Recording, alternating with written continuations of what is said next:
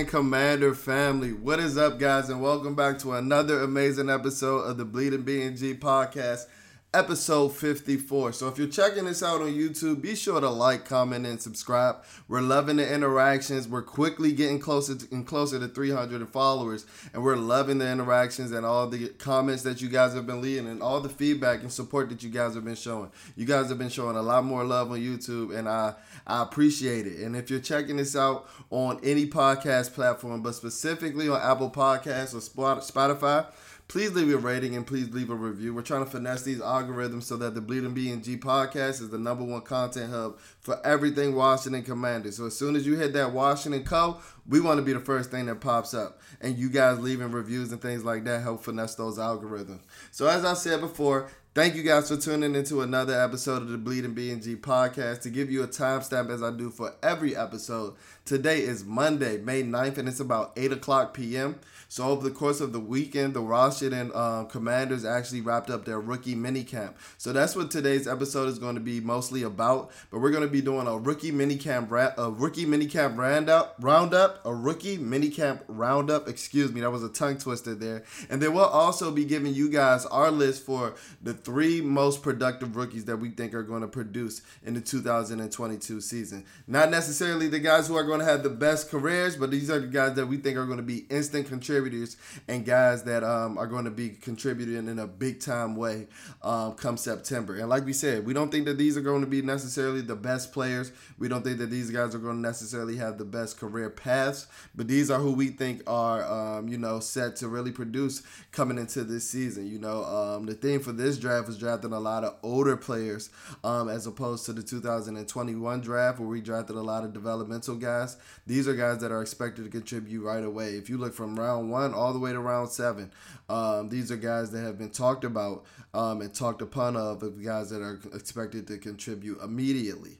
Uh, so we're going to give you our list um, of our three most impactful rookies heading into the 22 uh, 2022 season. But just to give you some um, notes going over our rookie minicamp roundup, some notes to cover our rookie minicamp roundup, to cover our you know highly coveted first round draft pick Jahan Dotson. There was actually a story that I loved um, and I think that everybody touched bases on it um, now at this point. But there was actually a story that I loved about Jahan Dotson, actually ready to miss his graduation at the University of Penn State on Saturday um, to attend rookie minicamp. But then Coach Rivera actually told him, like, no, no, go this is a once in a lifetime opportunity. And as a college graduate, as myself, this is something that I just found I was amazed at. You know, um, as an educator, uh, it shows that Coach Rivera values the ed- education aspect of life, and it shows that you know he knows what's important in life. Um, you know, you only get one time to graduate undergrad in college. as you know, you can graduate numerous times, but the undergrad, getting your bachelor's, that's something special, and that's you know usually the first stepping stone uh, in pursuing other degrees and things like that. So I love that from both sides. I love the fact that Jahan Dotson was absolutely willing to miss it, uh, even though he may not have wanted to, and I love the fact that Coach uh, Rivera persuaded him to go. That just falls in line with everything that we saw with Jahan um, over the course of the last week since we drafted him, of everything we've heard about. We heard about how great of a guy he is. We heard about how uh, hard of a worker he, is. We heard about how he helps around the campuses and things like that. Um, I really enjoyed his interview with JP Finley when he got to talk about his mom um, having cancer and things like that. Um, that was a very touching interview. So if you guys haven't checked out that interview, please be sure to do that um, because that was an amazing, amazing interview and it was a really good job, um, really well job, uh, really well job really well done job by Mr. Finley. Um, but I mean, everything that we've seen is like Jahan Dotson seems to be a Terry McLaurin light, um, somebody that is experienced, somebody that we expect to contribute instantly. And we're talking about instant contributions, as we're going to be talking about later in this episode, Terry McLaurin was that. If you guys can remember his 65 yard bomb touchdown in his first play uh, NFL game against the Philadelphia Eagles in 2019. And that's something that I would like to see from Jahan Dotson as well, somebody that has an instant impact. And, you know, from the looks of rookie minicamp, it's, it seems that, you know, he's going to have the opportunity to. Uh, and it is, and before I get into all these players, guys, before I get into all these players, Keep in mind that is this is rookie minicamp, so you have to take a grain of salt with all this information that I'm giving you. And I also um, I don't have much information on guys like Phidarian Mathis, um, Christian Holmes, and you know Chris, um, Chris Paul. First of all, those guys are linemen, and you know there's absolutely there's there's basically negative hitting at uh, minicamp. There's no hitting at all, so you can't really see what the linemen are doing in the trenches and things like that. You can get a good sense of their athletic profile, but I didn't really see any news and notes coming out about you know um, those particular players and things like that. Um, but you know, so don't expect too many notes on Phidarian Mathis and Chris Paul. Um, the few things I heard, I heard that you know Phidarian Mathis was a guy that was running from station to station, um, being a leader, being vocal, um, everything that you heard from Alabama, and I've heard that you know Chris Paul looks like a physical physical freak.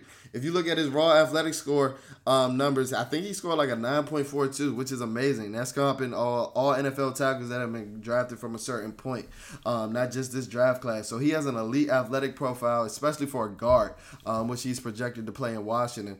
Um, so those are the just few no, news and notes I have about those guys. But as far as the rookie minicamp roundup, Jahan Dotson, it was told that he was looking fast. He was looking quick off the line. Um, a lot of people were talking about his catch radius and things like that. That's going to be a talking point all season, guys. Not just with Jahan Dotson. That seems to be the new hot word: catch radius, catch radius. So we may have to start a drinking drinking game come September. Uh, take a shot every time you hear the word catch radius. You might be drunk by the second quarter because that seems to be the new it word around the Washington Commander team. You know, last year was Buffalo nickel. In year one, it was positional flex and things like that. Um, so so catch radius, catch radius. That seems to be the um, the, the talk of the town amongst the Washington Commanders um, community. Um, but you know, Jahan Dotson seems to exude it for a guy that's not that big. This is a guy that's what about 5'11", sub 180 pounds. So for him to, for a lot of people, for numerous people to be talking about his catch radius at this point, not just the Washington Beat reporters, you are a draft analysts um, talking about it and things like that. It has to be a real thing. Has to be a real thing, and it's, it's a positive sight to see. I heard that his route running was crisp. This is something that we heard, um, or this is something that we saw actually um, him put on display in the college game over at Penn State. This is a guy that is a crisp route runner. Um, he was one of the best route runners in the in the NFL draft. Um, as I mentioned before, he may not have been as refined um, as you know Chris Olave running the route tree, um, but he ran just as many, if not more, routes than anybody in the entire class, Chris Olave included. So I'm excited from what I've seen, uh, from what I've heard and what I saw um, from the mid, few highlights um, that I saw from the rookie minicamp out of Jahan Dotson. I expect him to be a, um, a pretty good contributor um, into this season, and it's it's now what's left is to see how he falls on our list of this instant contributor list. Uh, but going down the list, Mr. Brian Robinson Jr., our running back. Like I told you, this is our third round pick. We're not going to have too much information on defensive tackle Phidarian Mathis because there's not much to show as a defensive tackle in rookie minicamp. But um, the guy Brian Robinson Jr. This guy was huge. And all the clips that I saw, this guy was big in every clip. I'm talking about far away angles, near angles, and it wasn't necessarily a thickness. This guy was just like tall. He's a big back, um, and he has similar measurables to Antonio Gibson, but he looks like he might put it on just a little bit better. Um, as as I've mentioned before, I haven't really heard it talked about amongst the Washington Commanders community, but Antonio Gibson is about a 6'2", 230 pound back, but I think that he's put on a lot of bad weight since he's entered the NFL, and he's lost a lot of his explosiveness as a result. If you guys can remember when we were talking about drafting Antonio Gibson, and when we drafted Antonio Gibson, this was a guy that scored on like almost every eight touches, so the explosiveness was there. Then he ran a 4.3940 at the combine at you know over 220 pounds, so the explosiveness is there, but it seems like he doesn't have the same body type, and I understand it changing positions and things like that, but he has um, he has lost some explosiveness. Like it's evident. It's evident even in like his most explosive play as a Washington Commander, Washington Redskin, Washington football team member. Um, his 73 yard touchdown against the Buffalo Bills. He even ran down. He even got ran down on that play. I mean, Tre'Davious White didn't run. Um, wasn't strong enough to uh, actually bring him down and tackle him. He, so he ended up dead scoring on that play. But in his most explosive moment, he didn't necessarily show the four three nine speed. Um, and this is a guy that you know they've been talking about for the last three years, but specifically since we drafted Brian Robinson, trying to get the ball um, in space for Antonio Gibson. So I think a guy like Brian Robinson has the pro, has the profile and the um, build to you know take those inside touches, take that that workhorse workhorse type running back. Now, while I'm not expecting him to take the the initial share, the lion's share of the carries from Antonio Gibson initially there it wouldn't be surprised me if he's the guy um, that's ended up being your running back one over the course of you know November and December when the football has to get physical and they don't want this big back, this 6'2", 225 pound back leaning on him for carry after carry taking a pounding. Um, but one thing that I saw and one thing that I actually like from um, rookie minicamp from a, from multiple reporters, from John Keim and Rick Snyder included, who are some of the most credible reporters in my eyes regarding the Washington Commanders because they're they're always you know reasonably optimistic and they're all, always you know skeptical when they need to be, um, and they don't have you know the the, the pom poms and the cheerleaders on like some of the Washington Commander um, beat beat reporters, and that's not shade. It's just me bigging up John Keim and Rick Snyder. But both of those guys said that you know Brian Robinson Jr. showed good hands. And that was probably my favorite thing to come out of the entire weekend because this is a guy that we weren't even necessarily chalking up to be a pass catching back or to even catch passes. You don't have to be a pass, catching back per se to catch passes, but we didn't think this was something that we uh, he can do. And I heard a lot of the reasons that he failed, even though a lot of people talked about we were reaching for him, um, was the fact that you know he didn't contribute much in the pass game. So the fact that multiple people saw that you know he was contributing in the pass game, that's a positive and that's a plus, especially for a big bruiser back with the measures but that I listed before. Um, if we can get him out in space with Antonio Gibson, these are guys with similar measurables. Um, they can take a pounding on those second level defenders, especially corners and safeties. Um, and um, I'm really excited about Brian Robinson Jr. I think I'm more excited about him than a lot of the other people in the Washington Commander community. Going to Cole Turner. This seems to be the talk of the rookie minicamp.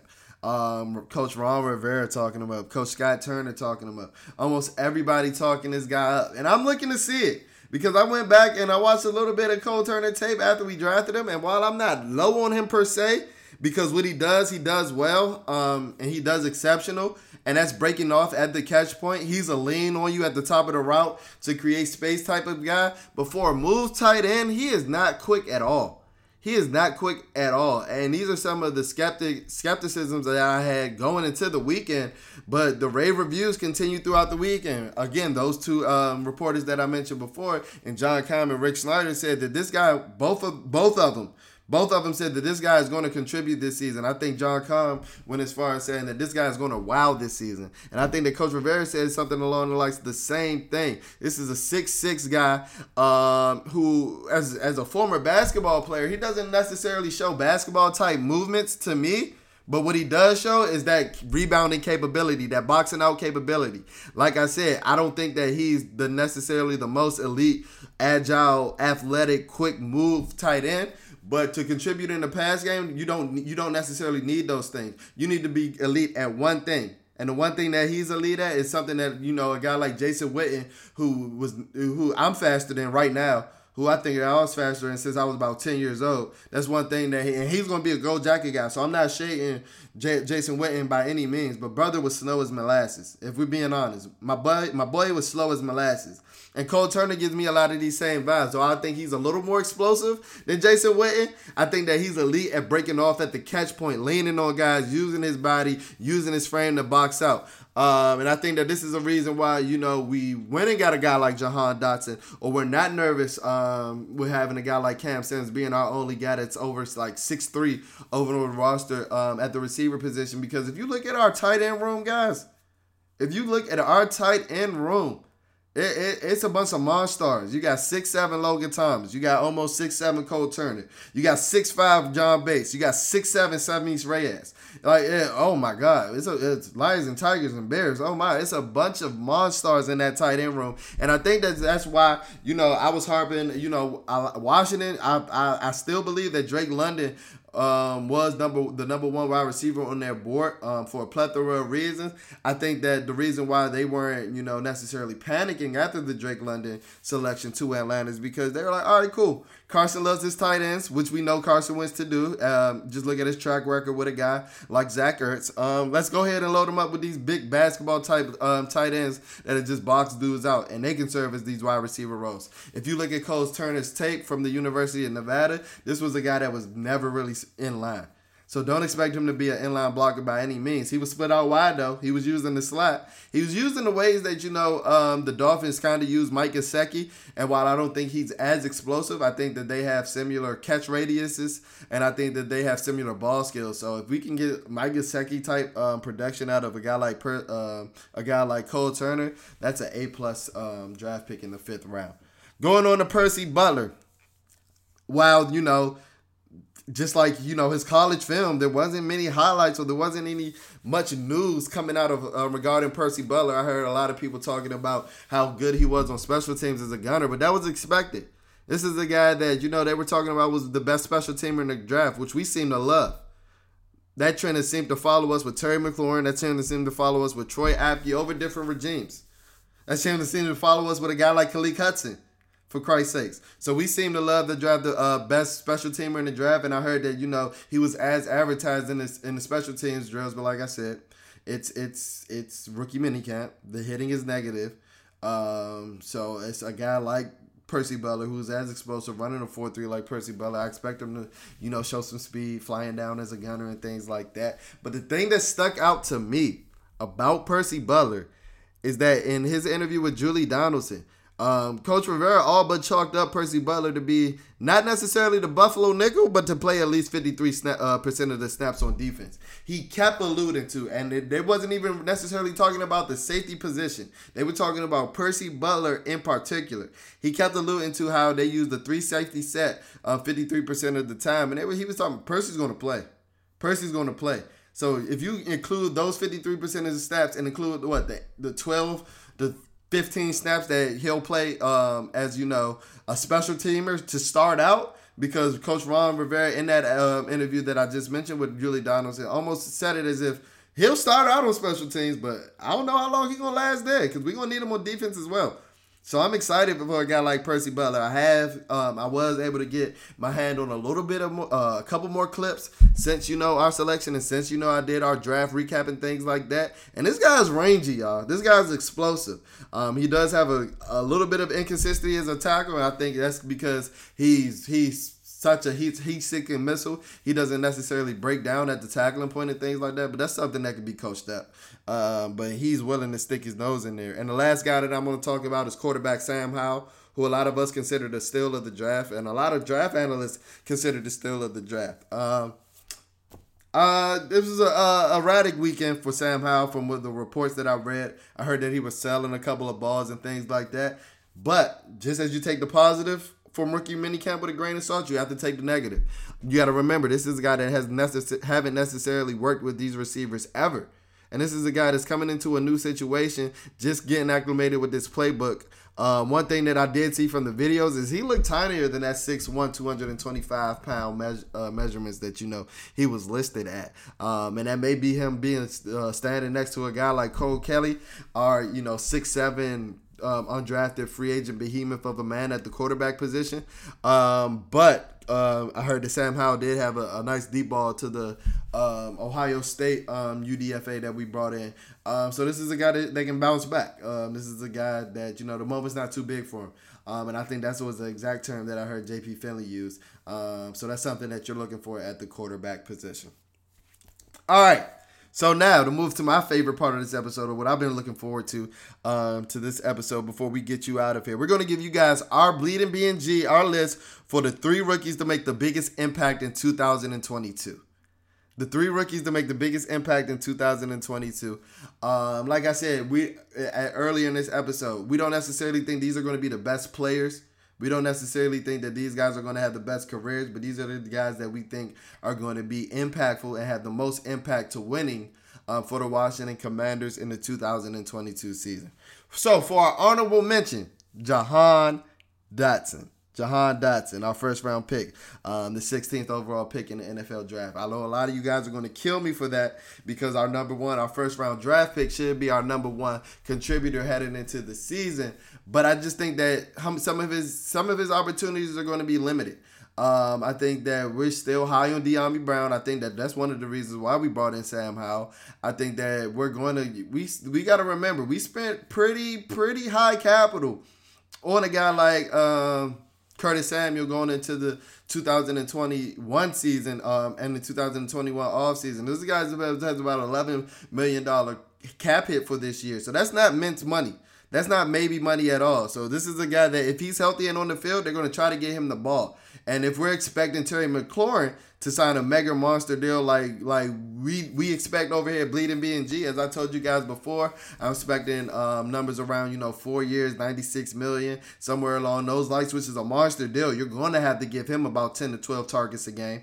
So I just don't think that you know in year one, I don't think that the targets are going to be there. I think that you know Curtis Samuel and Jahan Dotson are going to be interchangeable in the slot, but I think that um, Dyami Brown is going to take a lot of those boundary um, um, receiver reps uh, from Jahan Dotson as he gets more acclimated with the playbook. Now, later in the year, um, he may surpass uh, Dyami on the depth chart as far as the boundary receiver because I think that he he's going to be starting and interchanging with Curtis Samuel from the slot from the jump. But he may interchange um, with, you know, he may surpass Dyami as, you know, the penciled in wide receiver two that's not coming off the field later in the season. I don't think that that's necessarily going to happen uh, throughout training camp and into September. So our honorable mention is Jahan Dotson. I think that he's going to have a year um, around somewhere around you know 550 to 650 yards, which isn't bad at all. Around, you know, four touchdowns, but I think that he's going to provide you guys with a couple of splash plays. It's going to make you be like, yeah,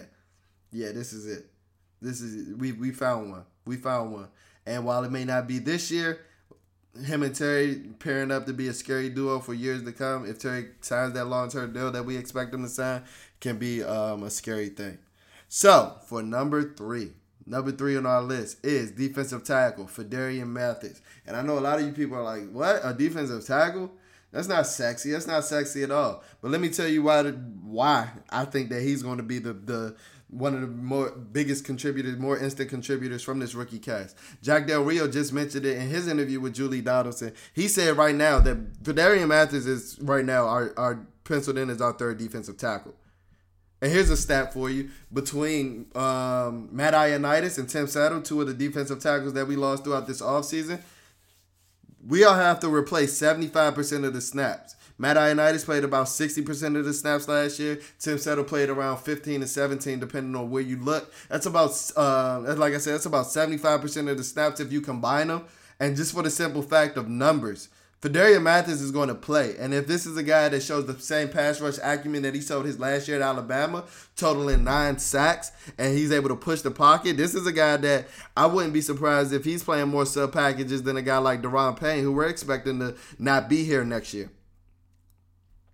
And just in, as a case, as, as I just mentioned with Jahan Dotson, while a lot of this stuff may not happen in September, I fully expect it to happen over the course of the year, especially if we're losing and things like that. And we want to get developmental guys in. Um, so this is a guy that he's going to play right away. Everybody seems to be talking up his pass, um, his run stuffing abilities and things like that. And just for the simple fact of numbers and the fact that defensive linemen and, and linebackers they they rotate so often throughout an NFL game, he's going to play. And I think that he's going to produce because the talent is there. So at number three, defensive tackle Phidarian Mathis from the University of Alabama. Number two is a guy that we just mentioned a couple of minutes ago. It's Percy Butler. Percy Butler, and that may shock a lot of you guys, is because like I said, there's not a lot of film out there on Percy Butler. There wasn't a lot of talk leading up into the draft. This wasn't a guy that was projected to be an undrafted free agent by any means, but there just wasn't a lot of film um, outside of, you know, in the NFL draft circles, you being able to assess that and things like that. He didn't come from a big school, and his measurables aren't, you know, eye popping. This is just a regular Joe Smo who's explosive and shows, you know, tremendous range. And this is a guy that played at the University of Louisiana, uh, Brian Mitchell's old school. And I think that he's going to produce. Like they said, he's the best special teamer in the draft, so he's going to get on that field. We know he's going to get on the field instantly, whether he contributes on defense right away or not. Just on the sheer fact of special teams, this is a guy that I think is going to knock a guy like Troy Apke off the roster. So for the simple fact that DBs play so much, DBs rotate so much, as I just mentioned with defensive linemen, he's going to play. And as I mentioned, Coach Rivera kept talking about the number fifty three percent of snaps.